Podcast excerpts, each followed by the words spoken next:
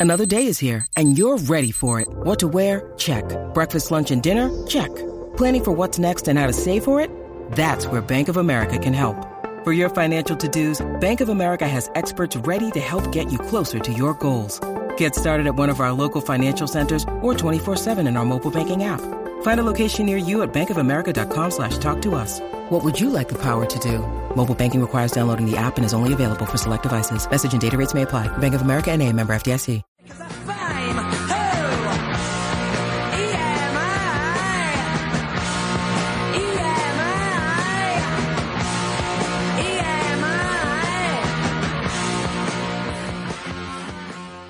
Hello, welcome to Intellicast. My name is Brian Lamar. Joining me, as always, is Brian Peterson. Hello, sir. Hello, how are you? Oh, I'm good. How are you? I am doing good. Good weekend. Nice warm fall de- fall weekend here in Ohio. Oh yeah, yeah. I was out in the sun. I don't know how many hours this weekend, but it was a lot, a lot of hours. I know you were at Oktoberfest. We went. We hit up the first fall festival of the year. So Yeah. I, I it was a nice weekend to be outside. Went to my first college football game in a while. Went to Oktoberfest. I um, had a good weekend. Um, we are here to talk about Insights Marketing Day, We are. which is the next conference we'll be attending October 6th in Chicago. Are you and Emma? We should probably have Emma on here to talk about this. Are you and Emma excited? We are. Um, this will be Emma's first conference. Yeah. Um, I was there last year. This is our fourth time being involved with it. We are the podcast sponsor again. Um, been attending and or presenting at Insights Marketing Day since 2019. So wow. yeah, Okay. And as part of that, we've interviewed a couple of people. Um, we interviewed David Paull. David Paull is the founder of Dialsmith and Lillian Labs. Interesting guy. Um, his sessions about stupendous storytelling for marvelous messaging. Um, really cool stuff. Nice guy, smart guy. I think I would love to attend this. I'm jealous that you guys are attending, but um, yeah, he's the first. Is that the first segment? yes, that is our first segment today. Okay. Um, his session is uh Thursday. I guess they're all on Thursday, 30 minutes each. Yeah. And let's see. Second one is Susan Griffin. And um, Susan Griffin is the principal of Griffin and Skeggs Collaborative. Collaborative. Yes. I didn't attend this interview. You interviewed this one solo. No, yeah, you had a scheduling conflict last minute, so I did this Yeah. interview solo, and this was a good interview. Um, it's rare that I get to talk to another marketer just Yeah. one on one. So yeah, This worked out really well for us, I think. That you, I'd just be in the way anyway in that interview. So I think so much better than if I had joined. But she is speaking about when building your brand, think like a builder, um, which sounds pretty interesting. Um, attempts by marketing research companies to create effective marketing programs skip the essential foundation for supporting your brand, a differentiated positioning. Yeah, we don't think like that as researchers, and so we need we need to be better at that. And Yep. so, yeah, I'm excited. We'd love feedback on this too. Um, um, let us know. You can email us at intellicast at emi-rs.com. You can follow us on Twitter, emi underscore research or intellicast1. And I, I beg everybody to text us every week, and nobody ever texts us. Now's your chance. We'll read your text on the air, 513-401-5463. Anything I- else before I- we get the interviews? No, just for the text messages. I wait with bated breath for one to come in. I check it daily and nothing. We had we used to get a bunch. I know. We had one from Melanie Courtright once, and um, some a lot of our listeners. So we love it. Uh, we love feedback, good or bad. We'll improve.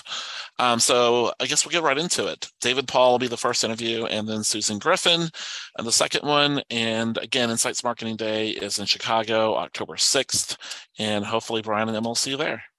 Joining us now, excited to have uh, David Paull. He is the founder of Dialsmith and Lillian Labs. Hey, David, how are you, sir?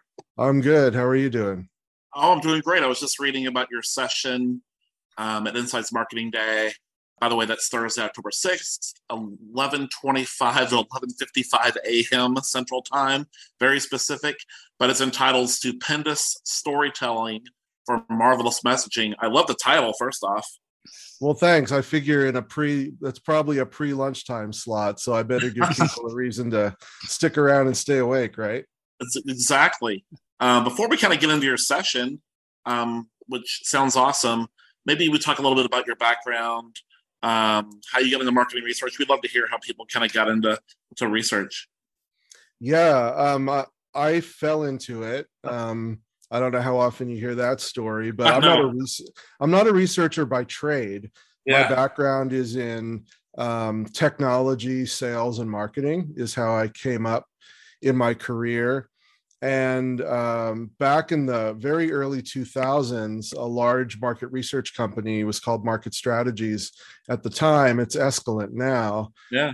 Um, they had a small division in the company that made those perception analyzer dials that you see on CNN and Fox News during the presidential debates. And Yeah. they needed somebody to run that division. So they brought me in more for my technology, sales, marketing, operations background to help run that business.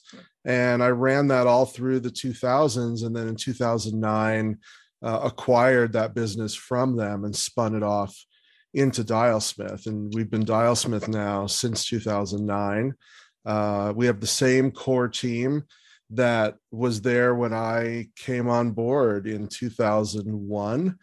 Oh wow. Um, so incredible tenure. It's an amazing team. I couldn't be more fortunate uh, in that regard. And then um, a number of years ago, we decided that we wanted to be able to be a little bit more well rounded and not just have to stop at the data collection piece. And we also really wanted to start exploring storytelling and strategic messaging more.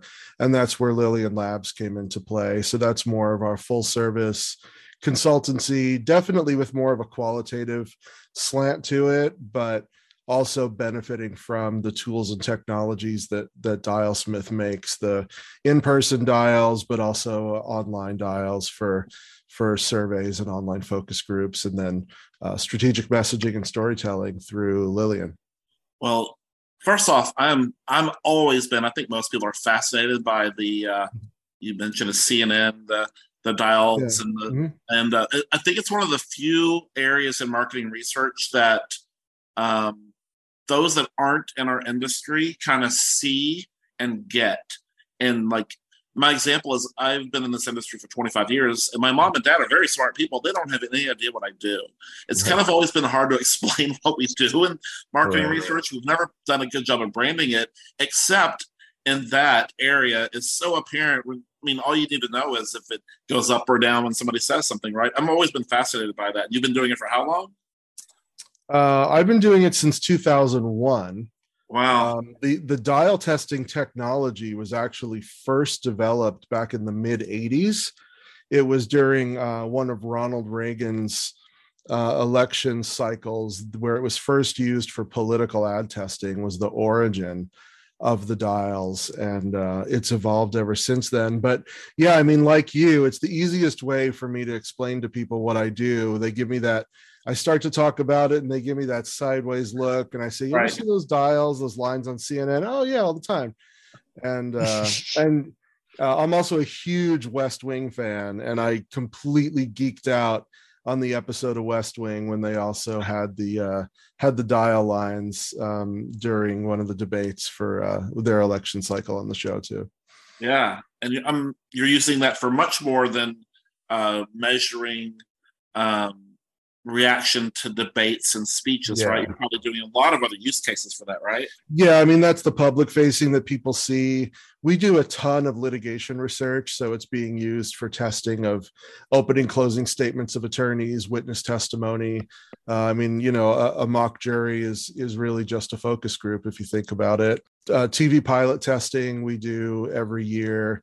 Um, you know, advertising research, and then we do a lot of testing of uh, messages and presentations and how those messages and and speeches and presentations resonate with the target audience. No, I'm so fascinated. I could talk about that forever. It's just so such cool stuff, right? Well, thanks. Me Um, too. and then tell me more about the storytelling part, the Lillian Labs part. That's a little bit newer, right? Yeah, it's a little bit newer.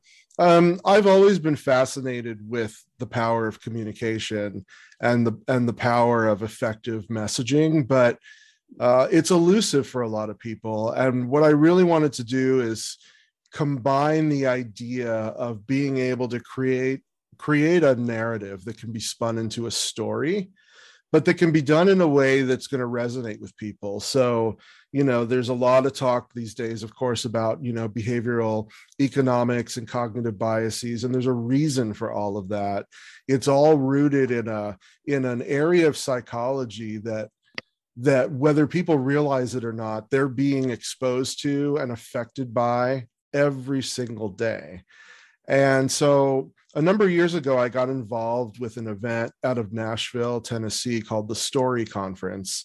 It's actually coming up um, here. It's going to be a, a, couple of weeks before Insights Marketing Day, and I'll be out there. And I got involved with them, and we started doing some research experiments around crafting of effective stories and and what can make a, a story more persuasive, more influential. And we started testing how different uh, using principles from different cognitive biases woven into those stories and messages could be more effective at influence and persuasion. And um, it really just evolved from there. And the more people who were exposed to it, the more became interested in it. So we decided to carve out a business that could really focus on that and then that dovetails nicely with my dialsmith business because the lillian lab side will will often do the mark the, the market research and and help create the personas and develop the stories and then the Dialsmith team will come in and help test that with a representative audience and then lillian will refine and Dialsmith will retest so uh, it's nice to have everything under under one roof i mean it's you have so much credibility you have 20 years of experience of measuring quantitatively what works and does not work. And mm-hmm. so that is to me seems like a natural next step. You've got all this experience of this resonates, this doesn't, say it like this. Um, so that's great. A lot of people don't do that. They take what they've learned in their career and kind of expand a, an adjacent, maybe a little bit of adjacent, but um, that's really cool. Yeah. Well, yeah, thank you. And I, I mean, I think dial, I think um, storytelling is our expansion, but I really didn't want to go too far afield. I mean, again, I'm not a I'm not a trained researcher. I don't want to pretend to be something that I'm not. Um, I'm, you know, being kind of classically trained in sales and having a lot of experience in it. I'm a natural communicator, so I really wanted to lean into that. And then simply use the, the beauty for me of dialsmith is that all of our tools are strictly around data collection and the only reason we're collecting those data is so that we can then know where to probe so as we're testing a story or a narrative and we're looking at the dial results and we see the line go up when someone says this or go down when someone says that. It's all then about the why. Why did you react that way? Why did you dial up? Why did you dial down? And because memory and recall are so flawed and yeah. asking people simply after the fact so what did you think of that every single day i ask people what did you think of that? And they say oh it was great. I really liked it. I say right. okay well now let's talk about this specific part where you dialed down. Oh yeah i didn't like that part so much. Okay so why was that? So it's right. just classic aided recall. It's just a tool that you know that allows people really semi consciously to tell me what they're thinking in the moment. We don't do non-conscious data collection like neuro and and bio and those things. And uh, I think they have their place, but for me, I want to be able to ask people why they reacted the way they did, and in order for them to give me an answer to that, they have to have some conscious understanding that they did it in the first place not just that uh you know their brain reacted a certain way. So what i love about this and why i've devoted you know so many years to it is because it is conscious but it's it's so reactive.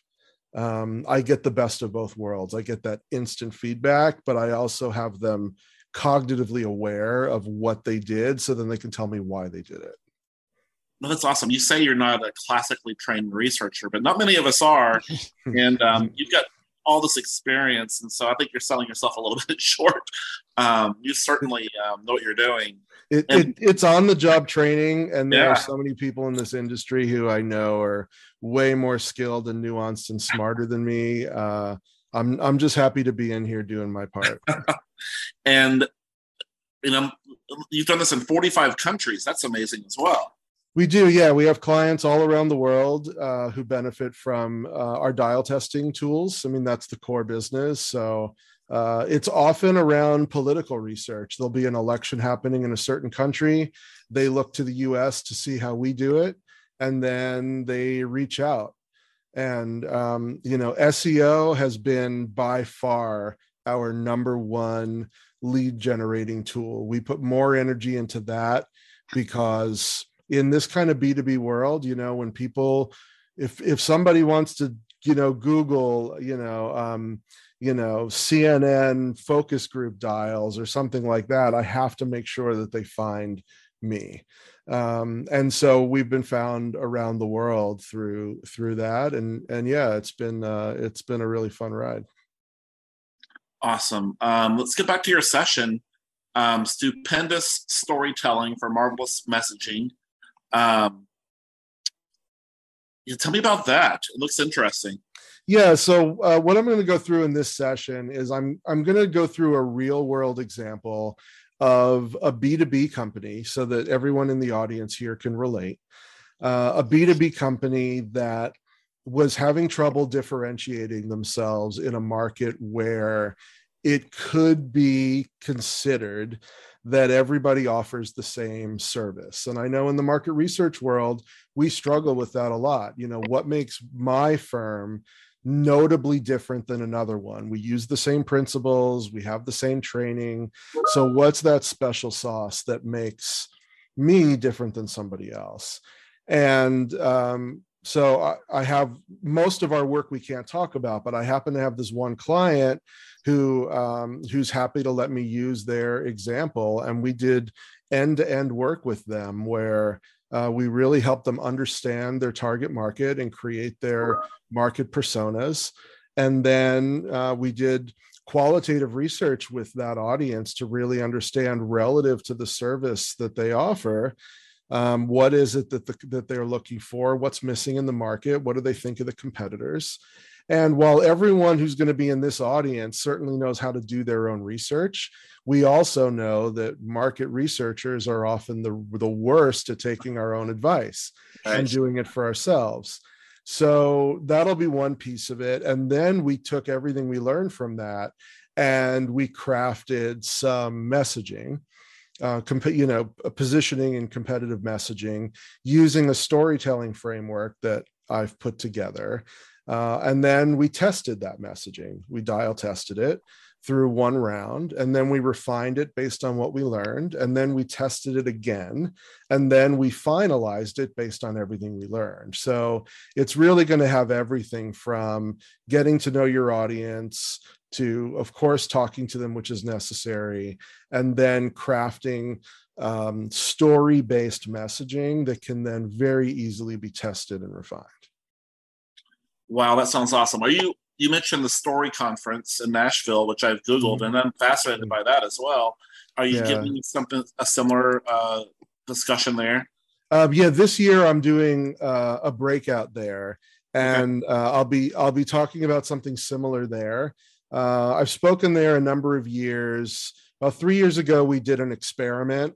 Um, it was kind of a classic um, behavioral economics experiment that just kind of blew the audience away because that's not an audience of researchers or even marketers. It's a Right. it's an audience of creatives, but we did we kind of recreated this example where um, uh, we we tested different food items with research participants, and half the participants heard about those food items relative to the number of calories, and the other half heard about it relative to the amount of uh, physical activity you'd have to do to work it off.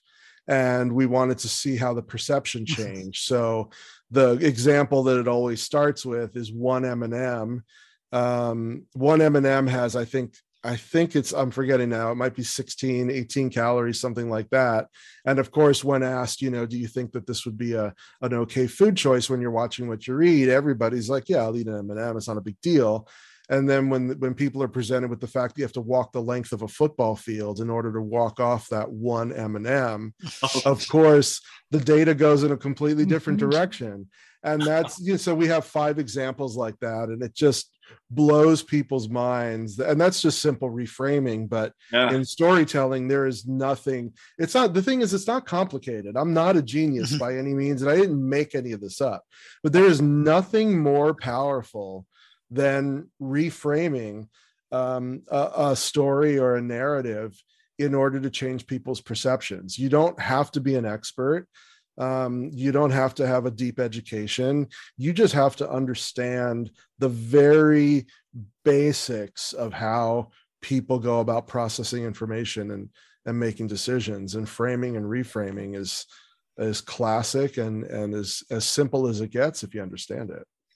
No, that's fascinating. Um, can you give us our listeners one or two quick tips I don't, you probably may not be able to do this. Um, we'll be challenging you here. What are the quick tips that you can improve maybe your storytelling or messaging or communication? Yeah, absolutely. Um, number one is you have to understand from your audience's perspective what is the real problem that you're solving, and that is almost never the initial superficial problem. So you ask someone, you know what are your challenges related to xyz and they're going to say the you know the the obvious thing that's right in front of their face. But at the end of the day that's only the first layer of the onion. The real issue is five or six layers down and that's where as researchers we keep asking why why why? Tell me more about that. Tell me more about that. Until we really get down to the root. And it's like oh okay. It's not that you need a crm system. It's that you your sales team has been missing their quota for four quarters in a row. And you're having you know et cetera et cetera. So um, not taking that superficial is incredibly important because if you message for the superficial you're never going to actually solve the real problem. And then um, I would say, really, the next best tip is to just take a few hours. And if you're not already, familiarize yourself with the basics of principles behind behavioral economics and specifically around cognitive biases and the 10 or 12 that are most common because if you can become well versed in those and they can kind of become second nature then not only will you use it in your messaging and your positioning you'll use it in your everyday life. I mean there's no better way to get your kid to do something you want them to do than to just kind of hack their brain a little bit with how you communicate with them in a way that's going to resonate more rather than doing battle all the yeah. time. And really, that's a few hours of homework, I think. You know, you don't have to read Thinking Fast and Slow end to end. Um, you really just have to familiarize yourself with the basic principles. And if you do that and you focus on the real root core problem, not the superficial one, right there, you're going to step up your game tremendously.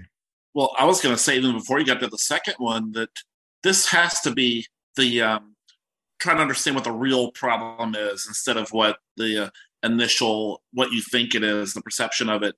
That has to be incredible for outside of business probably better so than um, than what we do in our job right? For you mentioned your child a child um, for your spouse or friends or even enemies that's got to be an incredible uh, thing to do. Yeah and like i even look at it um, you know i think i think uh, people who sell cars uh, i think car selling is such a fascinating field. And if you think about i mean this you've heard things like this before you know somebody comes in to buy um, you know they're going to buy a minivan and the question is what's going to make them buy yours versus another? And if you approach it because they're coming in because they want a minivan you're already putting yourself at a disadvantage. Nobody nobody wants a minivan. They purely want what that minivan can deliver to them. And it's classic selling you know benefits instead of features but it's doing it on a much more primal level where Yeah. um, you know you really get to to the root of the pro the pain that somebody has and how do you address that pain? And then how do you paint for them kind of that that view of the promised land? So you know i have this this behavioral storytelling framework that that starts with what's the real problem and then moves to what's at stake if you don't solve the problem. What does the perfect outcome look like once you solve the problem?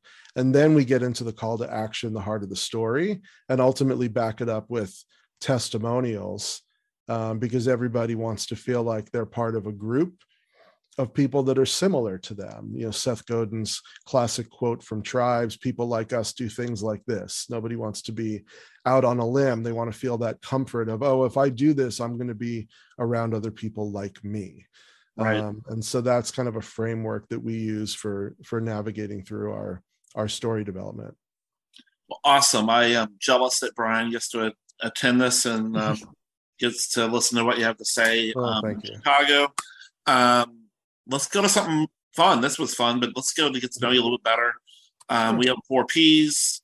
Um, we took the marketing mix and we kind of had some fun with it. I'm going to go to pandemic. What is something fun or quirky that you started doing uh, since the quarantine? Anything crazy or fun or interesting? Uh, I mean, it's it's not crazy in general, but it, it was for me.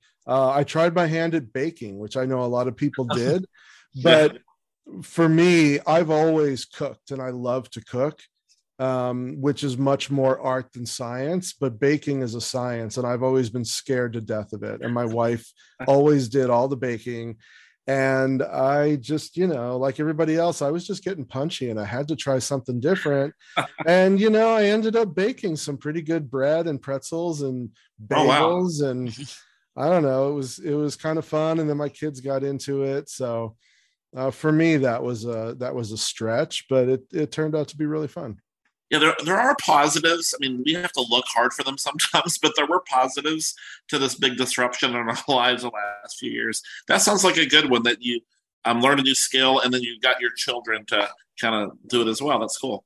yeah i mean look everybody's tired i'm sure of, of talking about the pandemic and of course it was way more negative than positive but Yes. i think you know if we want to just be an optimistic society there on a personal level there are many things many byproducts and one for me was i spent more time with my kids than i ever would have gotten to because prior to 2020 i was traveling like crazy and i was away a lot and i was missing a lot and then Yeah. suddenly for two years i was with them all the time and for me that was a i mean that was a gift you know and um i mean you know of course don't get me wrong our business struggled and of course all of the horrible things that happened but Right. uh, you, you can't dwell on that and there's there's there are always positive things that you can look to Yeah. um and uh, yeah i think there were quite a number like that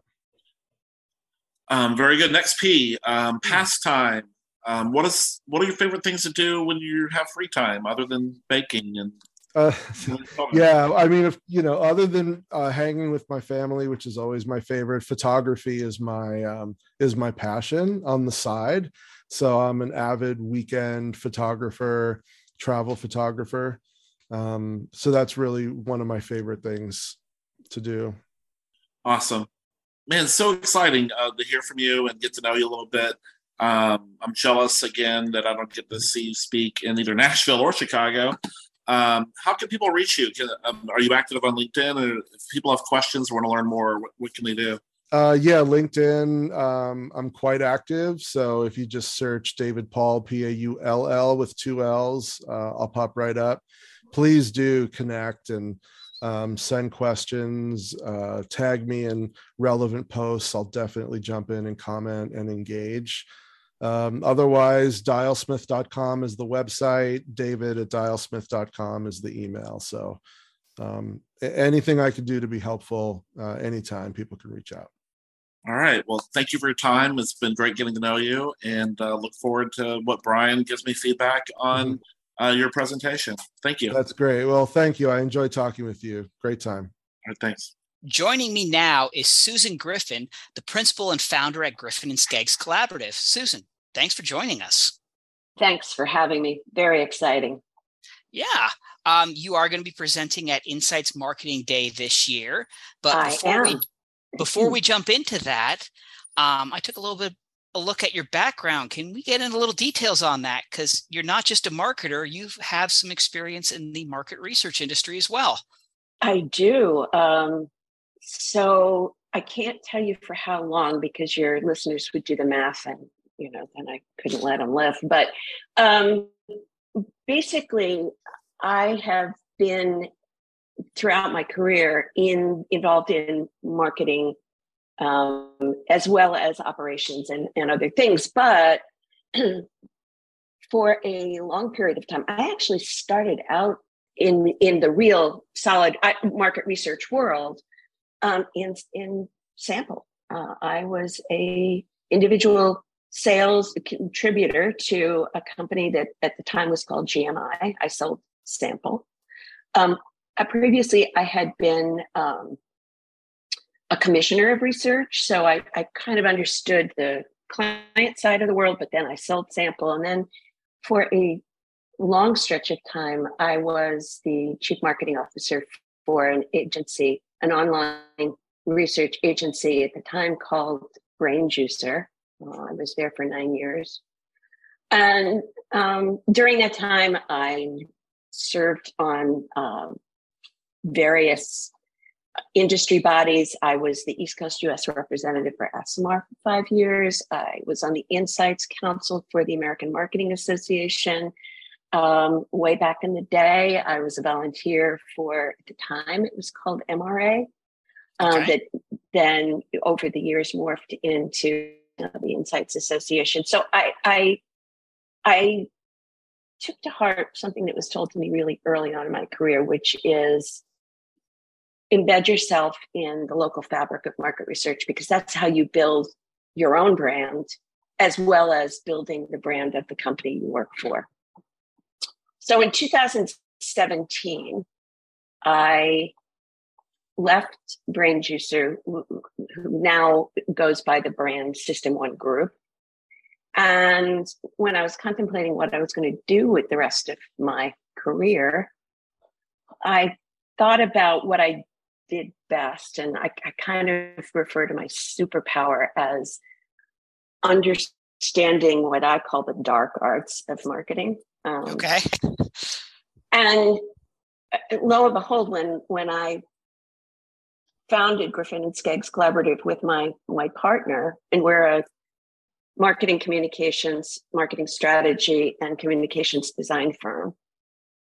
Because of the reputation that I built in the industry, a lot of market research companies came to me and said, Can you help us with our brand?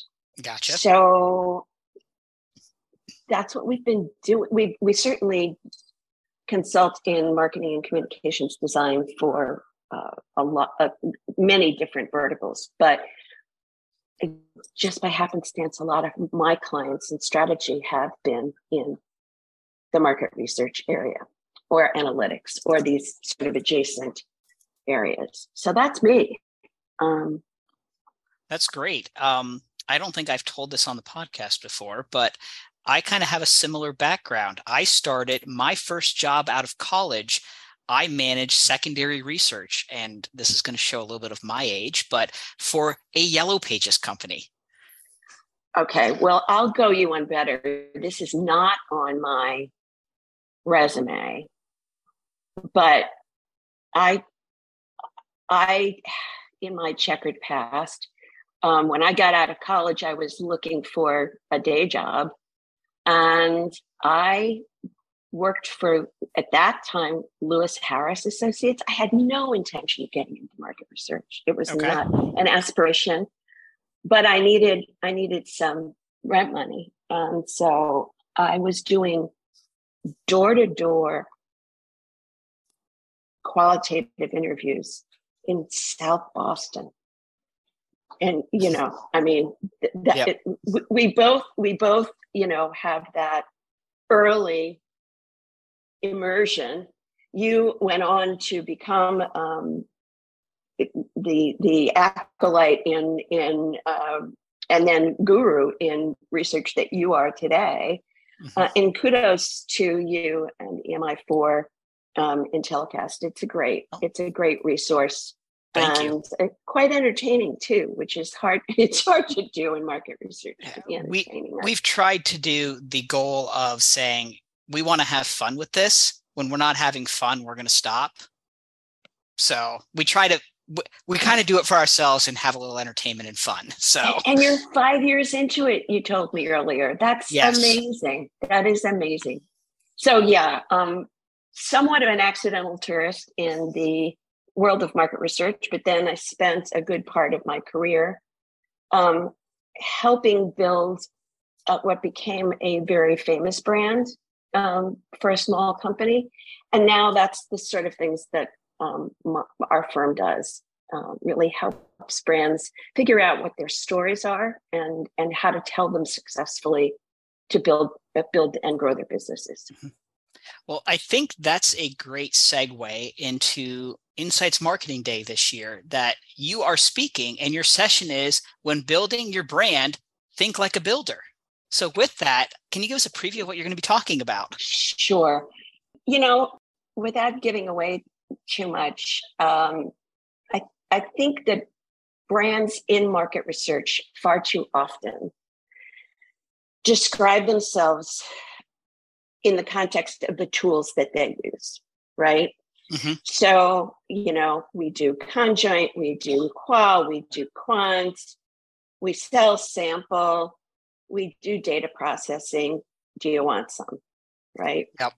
As opposed to we solve these kinds of problems for clients.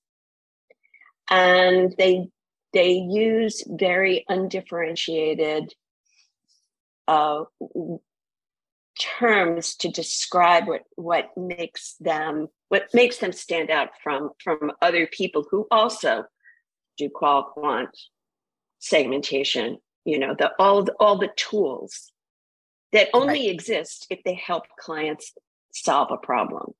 It's harder when you're in a business like yours which is somewhat of a commodity. It's harder but there is still the need to articulate what you do in a way that and shout out to a friend of mine mike roderick who also shouts out to um, a real leading light in the behavioral science world bob cialdini. Um, he introduced me to the idea of making your brand accessible memorable and referable. Um, and and those are the kinds of things that i'm going to talk about within the metaphor of you know there there are two kinds of builders. People who describe their tools and people who describe what that end product is going to be when they create a building for you. So that that's the metaphor i use. I think i've already given away my session. Oh people can then go and you know check their email while i'm while i'm babbling on Well, I'm a big believer in trying to give the solution. You have to I show the problem and show what the solution is. It doesn't matter what the toolbox is, whether it's Right. I'll use your example, your conjoint, your qual, your quant. Are you what is the client's problem and what is your what is your solution for it? And it can't just be so well you do qual and quant. No, what is it? What is the focus of Right. that? Right. And you can't use these sort of amorphous, overused terms like, well, what makes us different is we're focused on quality. Quality is table stakes.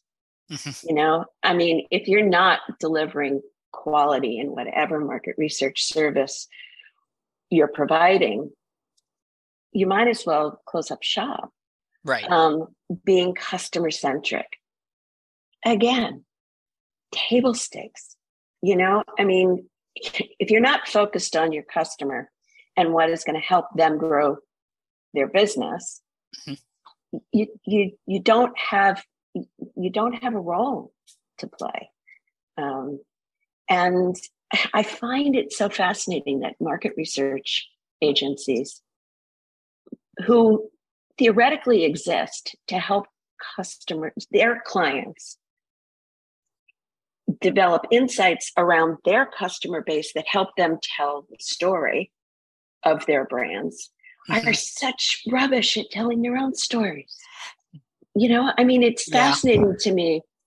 And and it and it's really, I call it the dark arts of marketing.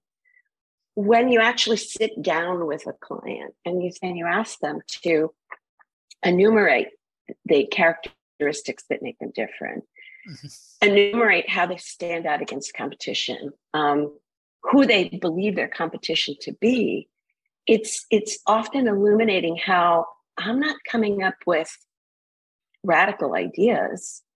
I'm literally showing them their own reflection in a mirror and and getting them to see ways in which they can tell their story that is accessible memorable and referable. And you know just a little bit around those three principles you know your brand has to be accessible. People have to understand immediately what your brand stands for why you do what you do. Mm-hmm. you know not what you do but it's a simon sinek quote you know people will remember why you do what you do and and that articulates really what you do. I i I botched that quote, but um, and then you know, memorable. It's got to be something, a story that is that is remarkable in some way, right? Yep. Because when a client, there's a fascinating thing that another colleague of mine, Lucy Davison of Keen as Mustard, um, shared on LinkedIn about a month ago, and it's actually from an Ehrenberg Bass Institute study from last year that basically says that 95% of your prospects are not in the market for your services at any given time.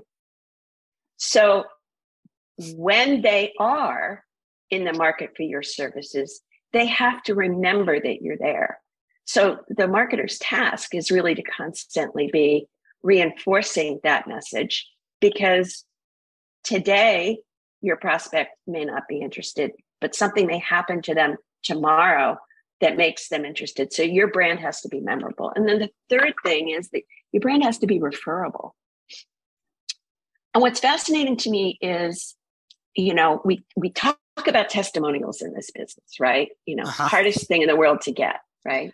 Oh, don't get me started. Um, yeah, right. Um, but you can't possibly I don't care how big a company you are, whether it's in market research or elsewhere, you can't possibly have enough disposable income, marketing budget to basically put your brand everywhere. You've got to make choices. You know, right. do you invest in pay to play? Do you, you know, put your money in multiple directories? Do you, you know, do you exhibit it, it at every single conference? No, you can't. You can't possibly. But right. what you want is for your brand story to be so accessible and memorable that other people will tell that story for you.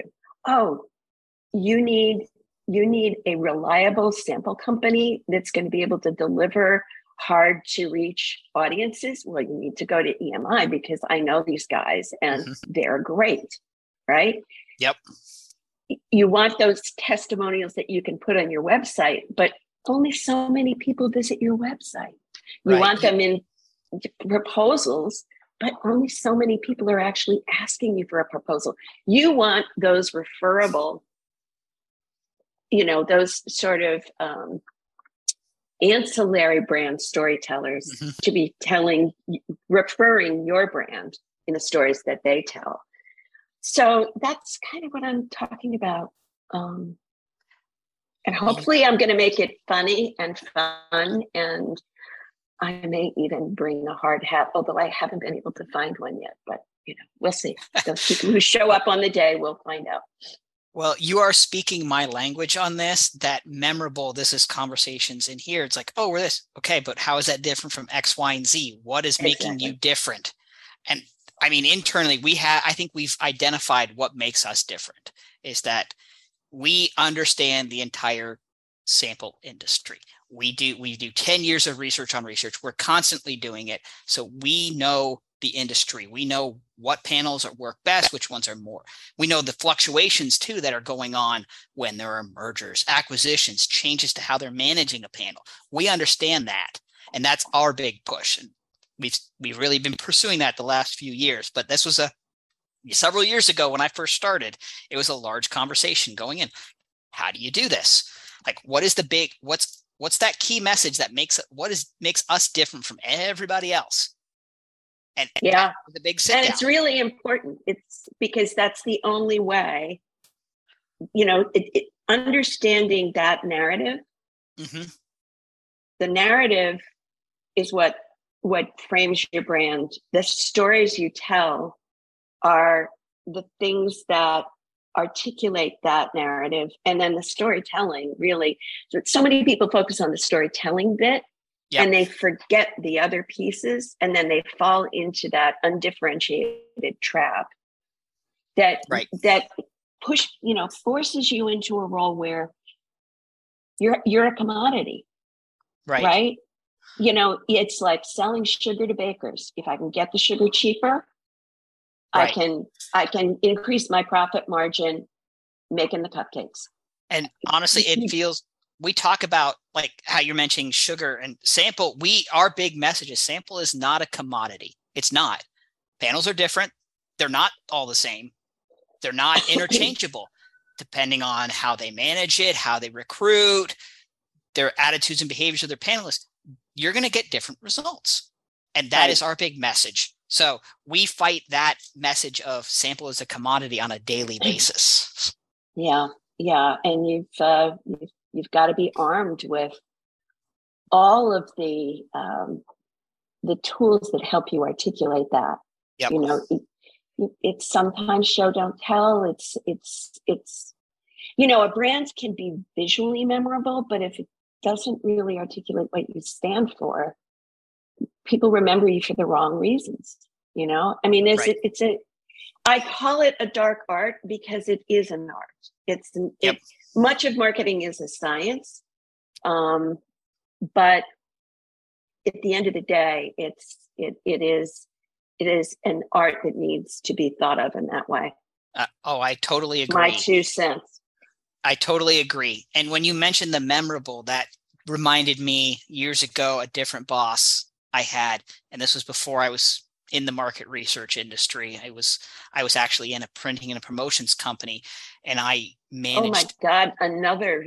I know. another- I picked some really good industries. Well, no, I mean, I share that. There was a point really on, early on in my career where I worked for a, I sold printing. So we, we've got to talk offline about our, our, our checkered pasts. Well, I was the product manager for a dis- for the distribution services product line. So getting the stuff in the warehouse out to the retail stores. So think of like an AT&T or Verizon store. They're all different, but they all need signage with every month or so it renews. I was selling it. And my goal was I had to be top of mind with our clients because no one changes because it's thousands, hundreds of thousands of dollars to make a change in that. And they're only changing if something's it's screwed up so bad. So my whole marketing plan for that was staying top of mind.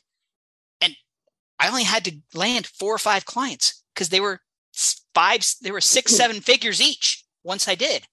I'm like, oh, I hit, totally. you only got seven new clients. I'm like, yeah, but I rate, I went increased $10 million. Right.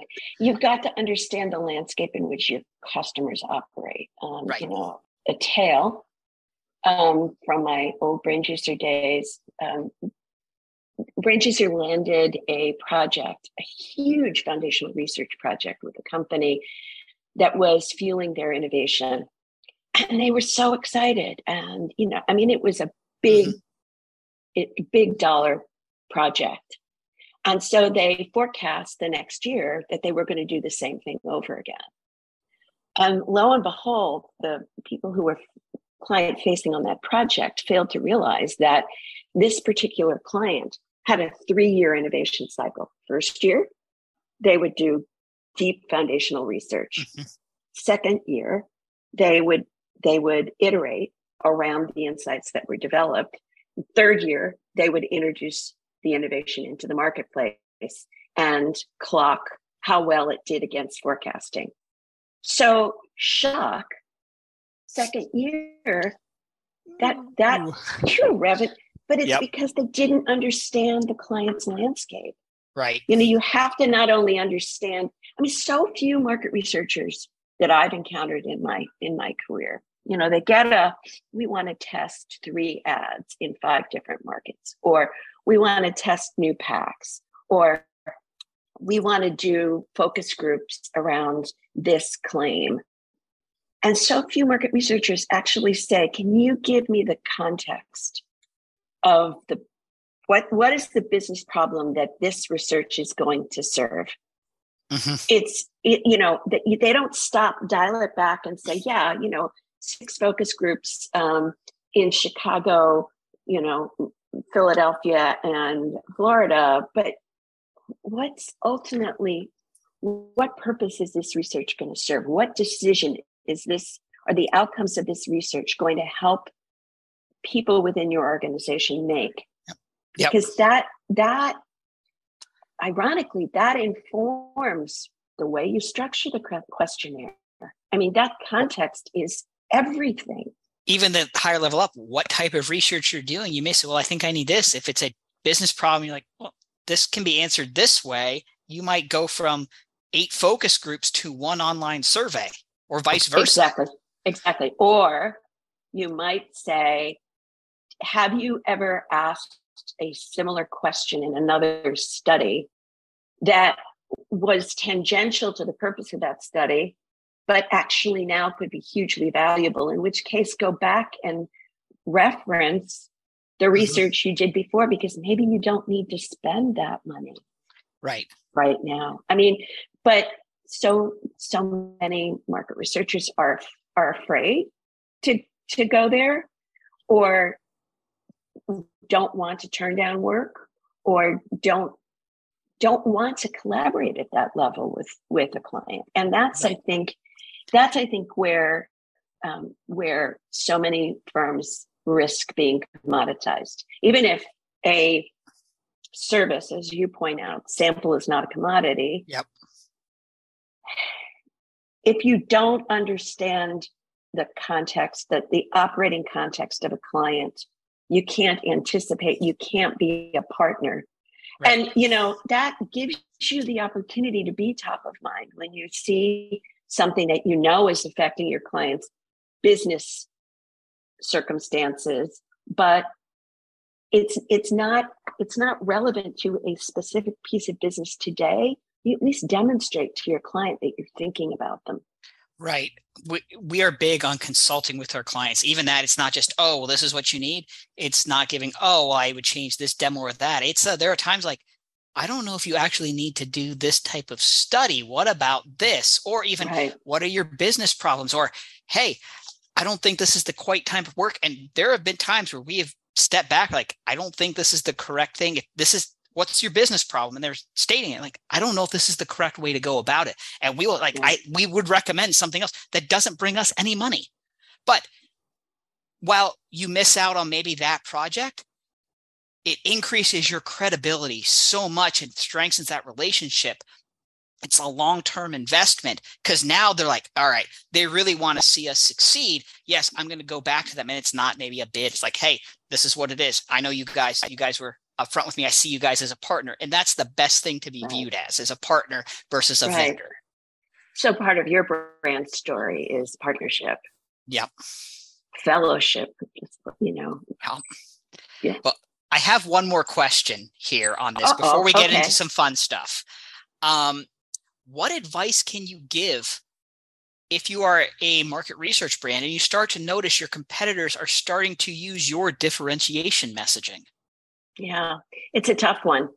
Um, and it happens a, a lot. I, you know, my own personal experience with this certainly is um, the application of behavioral science to to research, and arguably one of the first agencies to do the, to recognize the power of behavioral economics was BrainJuicer, and they really went out, you know, very forcefully in terms of trying to own that differentiation. And I think it, it worked for a long period of time.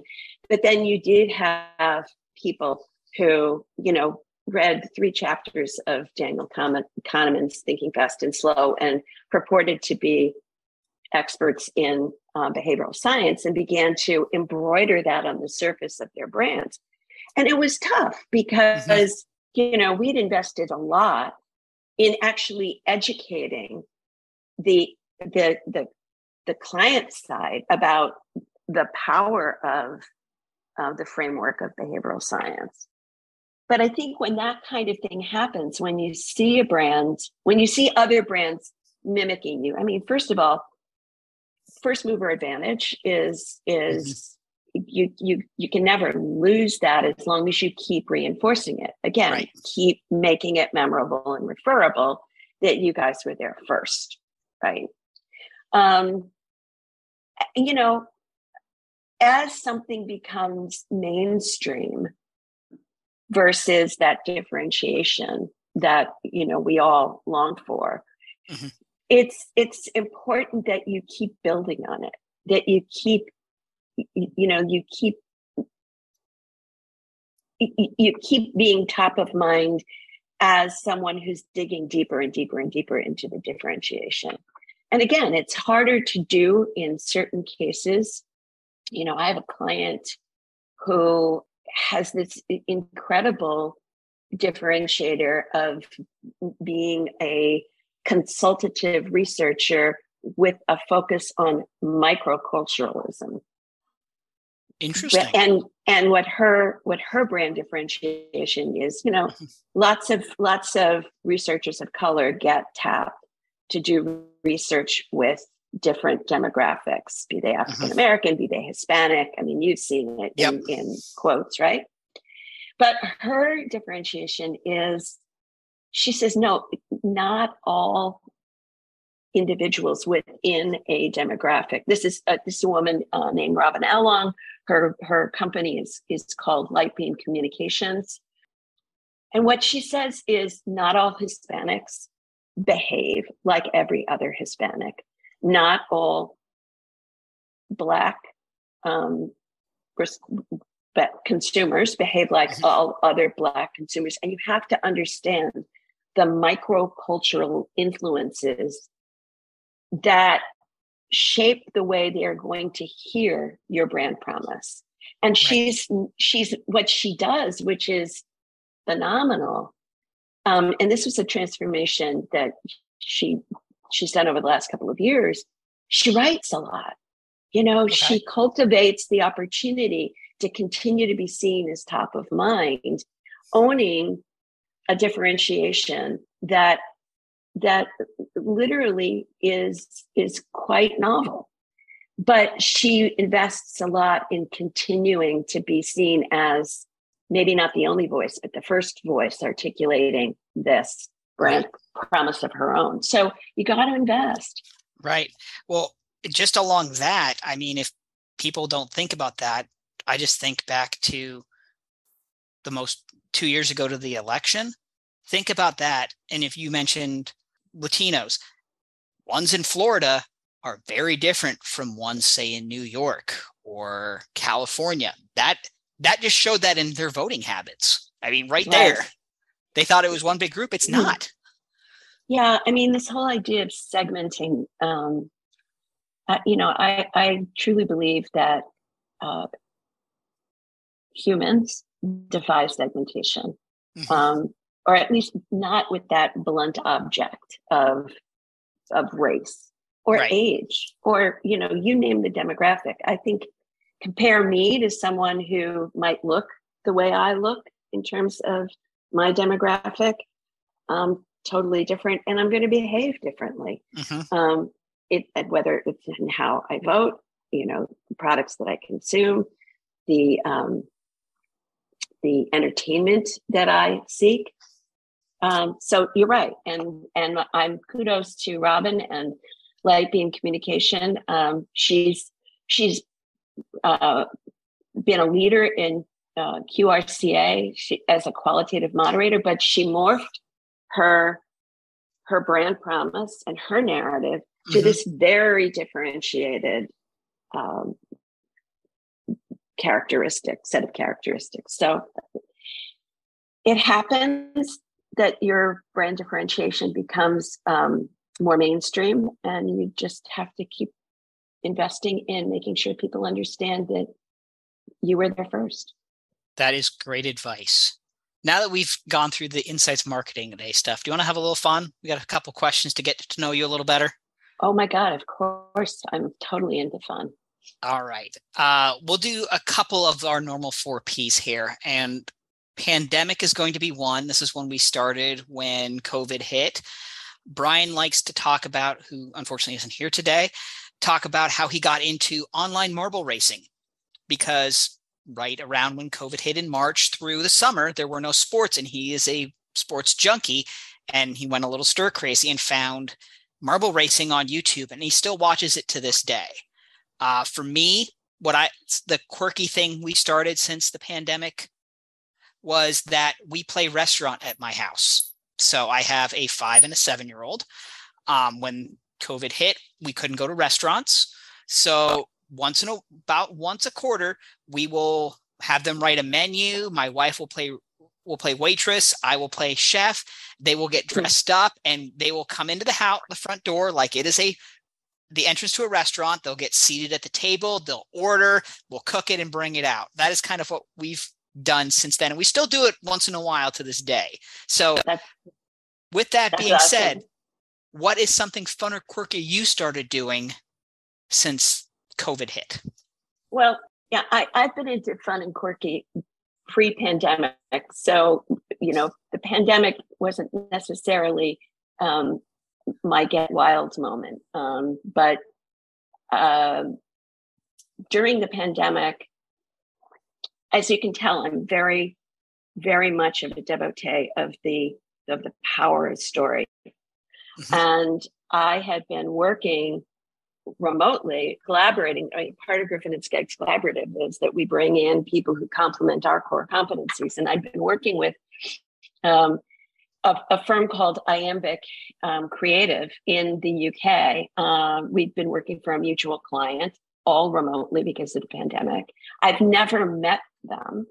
Okay. But Zoom is how I've communicated with Simon Arrowsmith, who's um, one of the founders.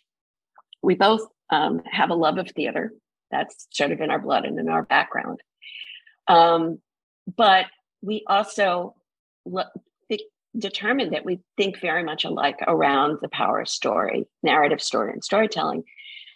And we read an article um, that appeared in Green Book that said the buzzword of 2021 is going to be storytelling. And we scratched our heads and we said, storytelling, wasn't that done and dusted? I mean, like, but what we determined was brands and particularly market research agencies, for the reasons we talked yep. about, didn't think of story and storytelling as a utility. They thought of it as a nice to have. They, they thought about the how as mm-hmm. opposed to the development of the, you know, what, it, what is your story? Is it the hero's journey? Is it um, overcoming obstacles? you know that classic sort of jo- Joseph Campbell uh, artifact uh, ar- architecture of story. Yep. Um, so we decided to do a podcast because uh, why not? We were late to the party. We're only in season one. You're in season five. I have such podcast envy right now. I can't even tell you. Um, but what we decided to do was not to interview business people who use storytelling, but rather to interview really interesting people in the arts, in academia, in science, who somehow used story as to bring meaning to their work. Now, we have interviewed some people who arguably are business mm-hmm. people, but we've interviewed authors. And, you know, we interviewed a guy who wrote a book called Cool, which is the history of air conditioning in America. It's the story of an everyday thing. Yep. But the, if, at the end of each one of our conversations, we draw the dotted line from marketers in terms of how they can use story, narrative story, and storytelling to tell their own brand stories. So we're 12 episodes in. Um, we are, are, we've interviewed TV producers, uh, as I said, authors, uh, academics, data scientists, um, a 17 time Grammy nominated songwriter. And you know what we try to do is have fun, but make it inspirational yep. for our listeners. So that's that was my sort of it wasn't quirky, I suppose, but um, it's my labor of love. We're we're into recording for season two, which we hope will commence in early October. So that was my pandemic. No, that's great. And we're going to put a link to that podcast in the show notes here. So hopefully, terrific. Some... It's story storyconversations.blog is where you can learn all about it, and it links you to the places where you can uh, subscribe and listen. Awesome. And one more here, pastime. What is your favorite thing to do when you have some free time? Okay, so I've referenced theater and and the performing arts. Um, I am immensely proud to say that I am a drama mama. Um, in that I have an amazing daughter. We, my my husband and I have an amazing daughter. Her name is Emily Skeggs. She um, she's been on Broadway in a musical called Fun Home that won the Tony the year before Hamilton and was nominated for a Tony herself at a very early age. She's gone on to do film and TV. Um, and her most, her current movie, which is um, actually, it's streaming in a lot of places right now, but it'll start streaming on Hulu sometime later this month. It's called Dinner in America.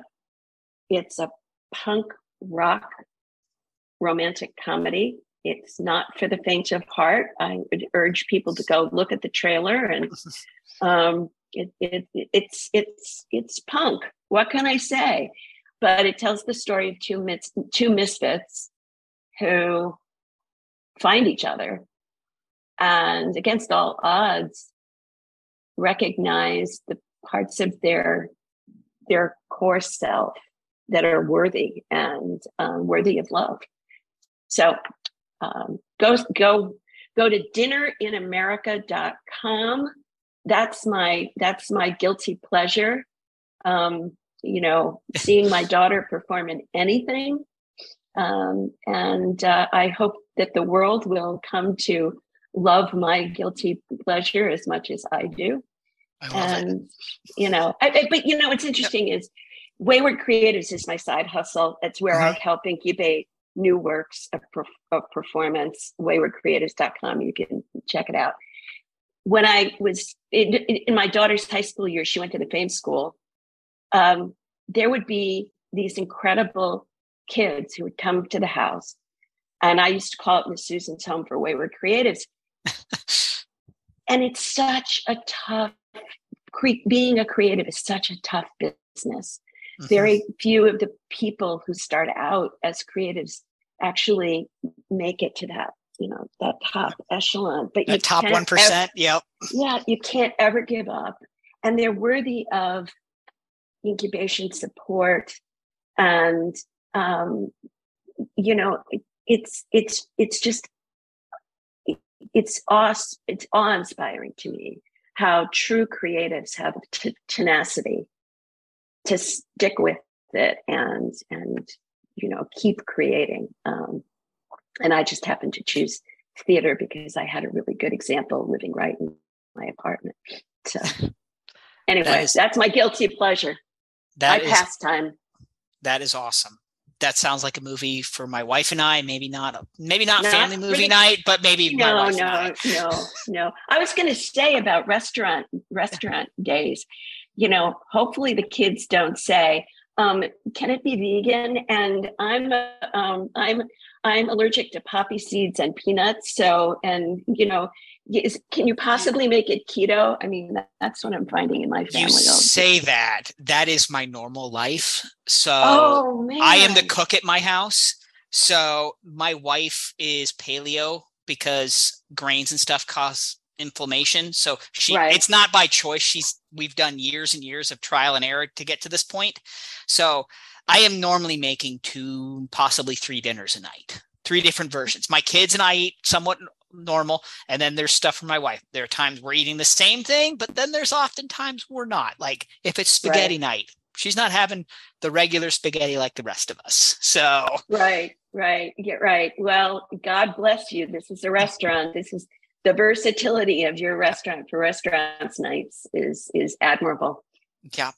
So, Susan, thank you for joining us. This has been awesome. Before we go, where can people find you? Where can they get some more information? So Griffin and Skeggs.com. It's Griffin, G R I F F I N A N D, Skeggs, S K E G G S dot com. You can find me on LinkedIn. Um, you can find me on the Upper West Side of Manhattan, but I don't think people will be, you know, wandering the streets trying to find me that way. You can also find me in the Berkshires in Western Massachusetts, but again, um, you won't you won't track me by GPS. But griffinandskeggs.com is where you can see more about our work and some of the clients that we've had the privilege of serving. And you can see me at storyconversations.blog. Awesome. Thank you very much for this. Thank you, Brian. This has been great. Um, will I see you in Chicago? I will be there. I, I'm going to be in and out real quick, getting around dad duties. So, Oh, there you go. There you go. And and kitchen duties. and kitchen duties. Two. Yeah. I don't know what they're going to do. So, See, we did we defy segmentation, that's right. right? Yep. There you go. All right, Brian. Be well Thank you. and uh, keep keep uh, keeping on with what you're doing. Cause I fame, EMI, EMI, This podcast is a part of the C Suite Radio Network. For more top business podcasts, visit c-suiteradio.com.